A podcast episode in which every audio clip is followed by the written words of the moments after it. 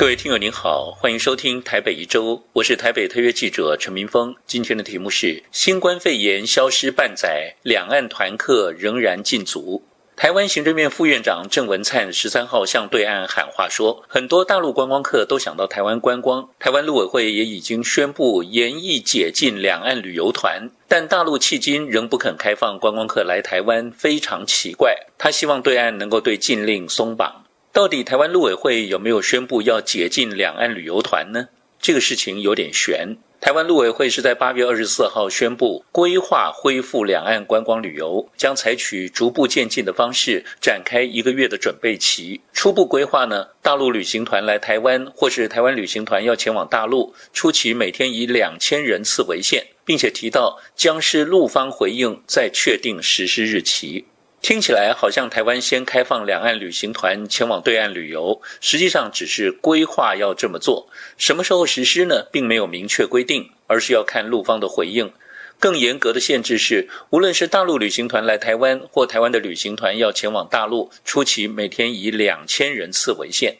这在过去是从来没有的限制，过去一直都是市场机制。只要拥有观光资源，民间要组多少团，每天多少人飞来飞去都没有限制。事实上，台湾是在疫情第一年，当大陆武汉地区爆发新冠肺炎之后，为了防止蔓延到台湾，火速中断了大陆旅行团来台。为了防疫，这是可以理解的。更何况当初对疫情很多事情都是未知。不过，当新冠肺炎疫情今年初在全球全面缓和之后，当初的禁令就失去了依据。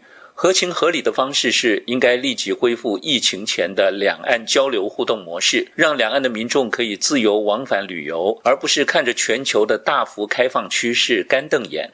但是，两岸却从这个时候开始对峙，双方都不愿先行开放旅行团自由往返两岸。随着时间过去，彼此都没好话，关系越闹越僵。两岸间的旅游禁令成为全球大开放趋势下的一朵奇葩，倒霉的就是两岸的人民以及旅游产业。台湾交通部长王国才十三号说，陆委会除了宣布严议解禁两岸旅游团，台湾也欢迎陆客团前来，并持续透过管道让对岸了解。他期待对岸这个月能有善意回应，但是他说目前还没有看到。他说，有些观光业者到行政院跟交通部陈情，政府也向业者说明，应该建议对岸开放是双边开放，台湾已经示出了善意。陆委会的副主委兼发言人詹志宏则说，恢复两岸观光，大陆迄今对台湾的建议仍然没有正面回应。这样下去，两岸民众没有办法顺利的相互到访。他说，如果陆方能体会到这一点，让两岸人民往来更顺畅，这才是两岸人民之福。同一天，大陆国台办发言人陈冰华则说，希望台湾方面顺应民意，撤除不光彩、不必要的限制。陆委会则回应说。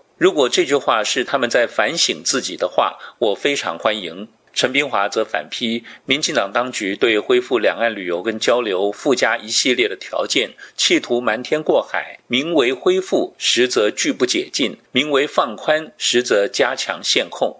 中华优质旅游发展协会的理事长李奇月则说，陆委会日前宣布推动恢复两岸团体旅游规划，但却限额每天两千人次，设条件门槛，形同干预市场自由，业者并不乐见。他分析，如果拿掉门槛，大陆还不开放，那就是他们的问题；但如果要讲究对等，台湾就不该先宣布要采取限额。以当前的两岸情势，明年台湾大选之前，要期望两岸观光旅游恢复往日荣景，恐怕是痴人说梦。只不过，两岸旅游迟迟无法恢复常态，受伤的不会只有台湾的旅游业。两岸民众不能相互到对岸旅游，民间交流互动的管道顿时封闭，这对双方关系的长远发展，恐怕只会有负面的影响。以上台北一周今天的题目是：新冠肺炎消失半载，两岸团客仍然禁足。我是台北特约记者陈明峰，感谢收听。